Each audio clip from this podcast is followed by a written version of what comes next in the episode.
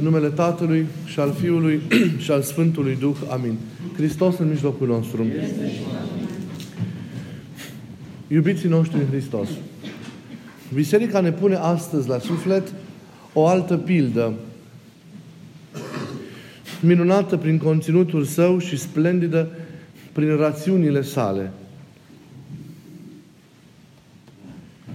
Pilda Samariteanului Milostiv, pe care o găsim în scrierea evanghelică a Sfântului Luca, în capitolul 10, versetele de la 25 la 37. Pornind de la întrebarea pusă Domnului de către un învățător de lege, ce să fac, Doamne, ca să moștenesc viața veșnică? Și continuând apoi șirul altor întrebări asemenea, să ajunge la întrebarea clară și concretă, cine este aproapele meu?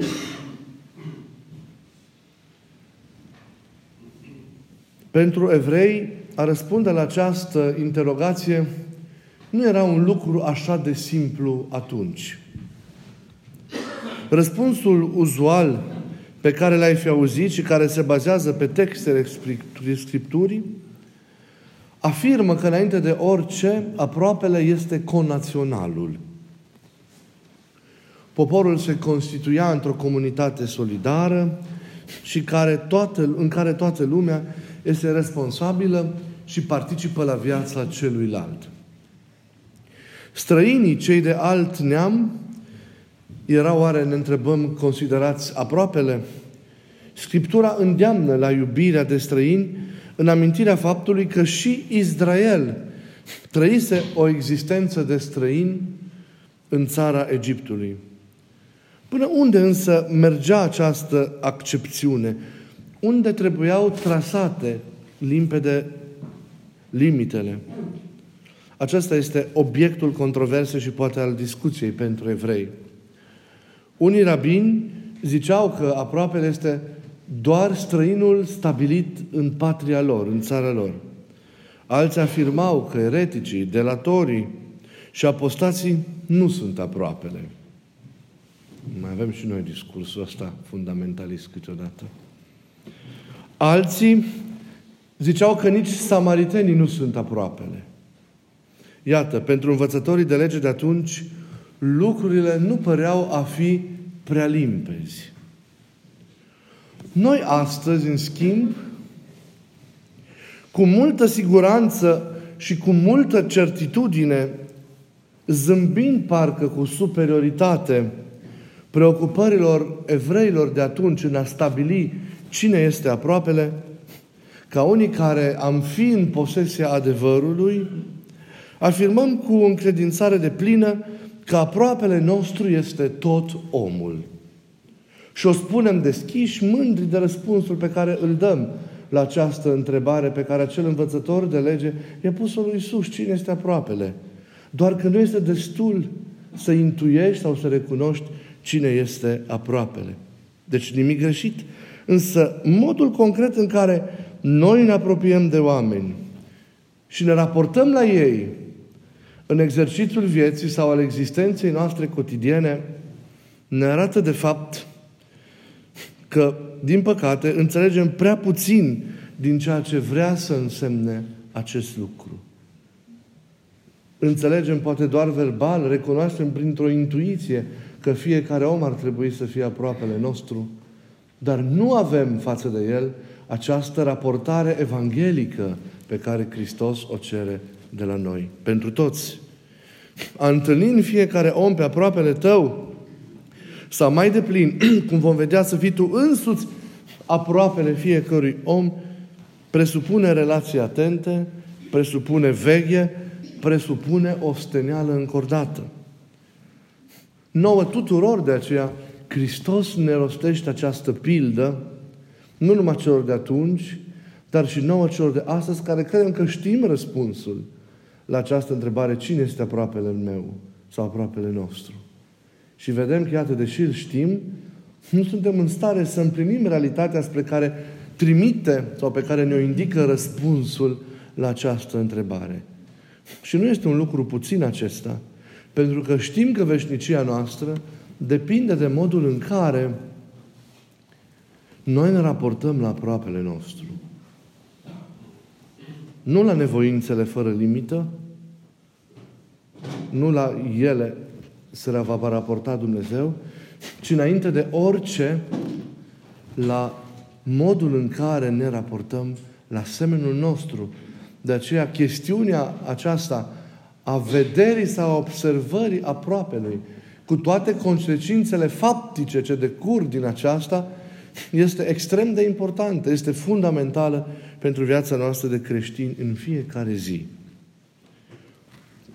Un om, ați văzut, pe acel drum, zice Mântuitorului, a căzut în mâinile târharilor care, după ce l-au prădat, l-au bătut răsându-l abia viu.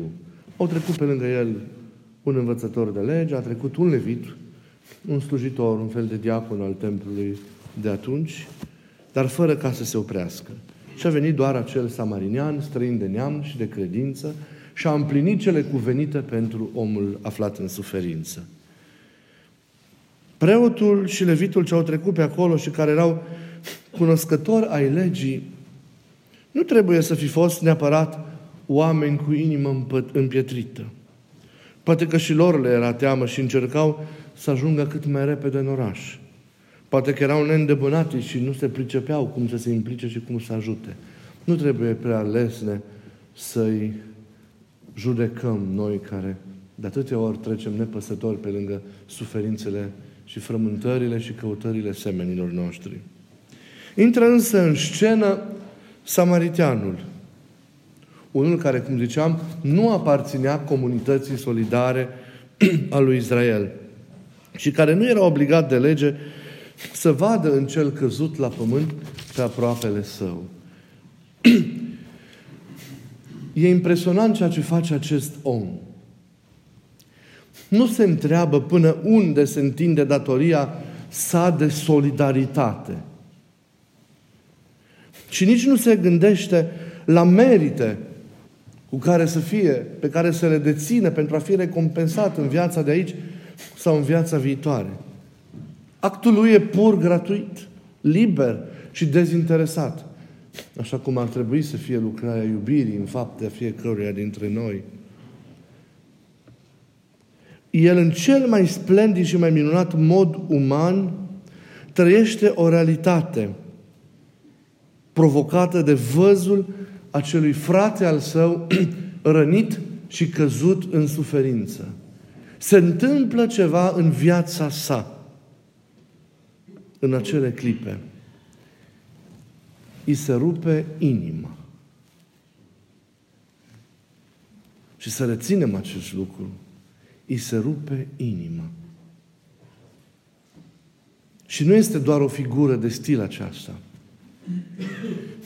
Evanghelia folosește cuvântul în care în ebraică indica trupul mamei sau dragostea maternă. Durerea smulgerii celui iubit din ceea ce este intim al ei.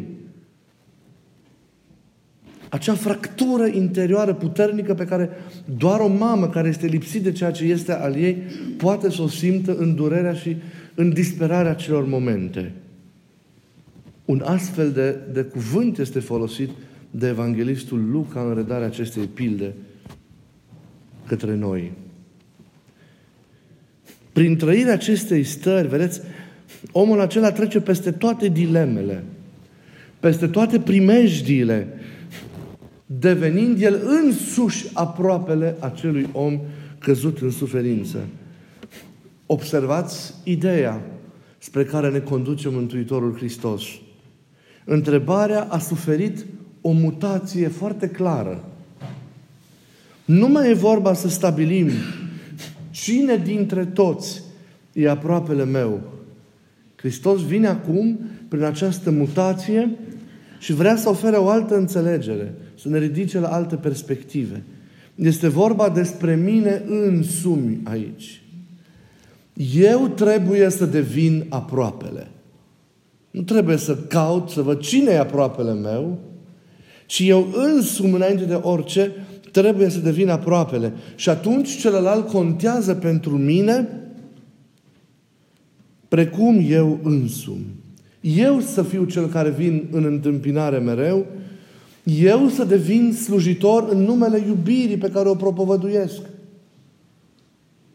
Autoritatea mea, dacă există vreo autoritate, este autoritatea care se naște din slujirea acestei iubiri și nu din altă parte. Fiecare dintre noi trebuie să-și slujească aproapele. Și aceste lucruri trebuie să se nască din interiorul meu. Trebuie să devin iubitor, unul a cărui inimă să fie deschisă cu tremurărilor și nevoilor celuilalt. Când s-a rupt în noi ultima dată inima? Văzând starea în care este aproapele nostru. Când s-a produs această fractură interioară?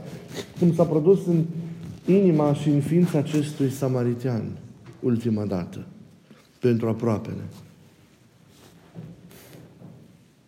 Eu devin deja din interiorul meu, vedeți, fratele tuturor acelora pe care eu îi întâlnesc și care într-o formă sau alta au nevoie mare de ajutorul și de sprijinul meu. Și pe cel tâlhărit, iubiții mei, îl întâlnim mereu în prejurul nostru. Mereu în prejurul nostru. În viața de zi cu zi trebuie doar să avem ochii deschiși. Îl întâlnim în cei ce suferă. Îl întâlnim în cei ce mor, în cei ce sunt în lipsuri și nevoi, în cei dezorientați și cu mintea tulbure, în pătimași, în oamenii neangajați existențial și atârnând mereu pe la răspântii de drumuri, în victimele drogurilor, ale traficului de carne vie, ale turismului sexual, în cei îmbuibați cu de toate, plini de sine și aroganți, în politicienii și liderii de opinie corupți și mincinoși și care sunt goi pe dinăuntru, în toți proscrișii pe care îi întâlnim. Toate acestea ne privesc și ne îndeamnă să avem ochiul și inima aproape Lui și să avem acel curaj de a interveni. Curajul iubirii semenului. E nevoie de acest curaj al iubirii semenului, de a asuma riscul acesta al iubirii semenului. Îndrăzneala de a ieși, de a te implica, îndrăzneala de a fi bun, de a nu fi ca lumea, ci de a fi ca Domnul, de a avea curajul de a interveni și de a sădi iubirea în toate felurile posibile, așa cum Domnul nostru însuși ar face-o. Acolo unde trăim, acolo unde ne trudim, acolo unde ostenim, acolo unde ne zbatem, acolo unde muncim.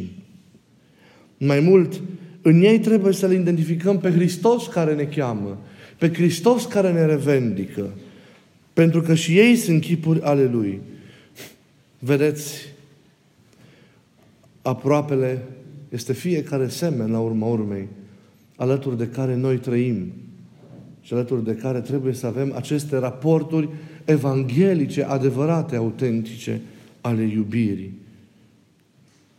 Nu trebuie să aleg, de fapt. Toți frații și toate surorile mele sunt aproapele meu. Dar eu înainte ca ei să mă slujească și să mă ajute pe mine, trebuie să devin aproapele lor. Nu trebuie să aștept, ci trebuie să dăruiesc și să ofer mai târziu în acest splendid exercițiu al slujirii iubirii, zi după zi, clipă după clipă. Să avem aceeași atitudine față de toți, chiar și, de față, și chiar și față de cei care ne greșesc și chiar și față de cei care ne înfruntă. Să nu punem limite slujirii noastre. Limitele și granițele întotdeauna fac atâta rău. Să nu existe granițe în ce înseamnă împlinirea iubirii, în ceea ce înseamnă slujirea aproapelui nostru cu timp și fără timp. Doar astfel împlinind lucrurile, doar astfel gândind și trăindu-le, noi reușim să fim ca Domnul, ca Domnul nostru. La urma urmei, dacă suntem ceva sau suntem ceea ce suntem, este pentru că noi înșine mai întâi am fost înțeleși, noi înșine mai întâi am fost căutați, noi înșine mai întâi am fost ajutați, am fost mângâiați, am fost îmbrățișați, am fost primiți, primiți, nu am fost judecați și nouă înșine mai întâi ni s-a dat o șansă.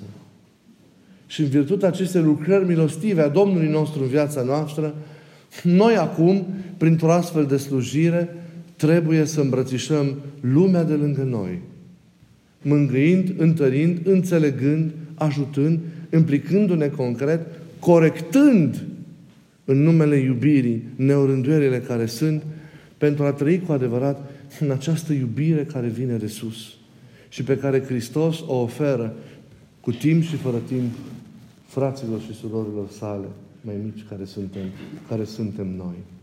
Să fim samarineni milostivi, asemenea samarineanului celui mare, Hristos, care coboară în lumea noastră, care ne asumă, ne ia pe umerii săi și dându-ne bisericii ne întoarce la Tatăl Său pentru a ne bucura de împărăția nesfârșitei sale iubiri. Amin.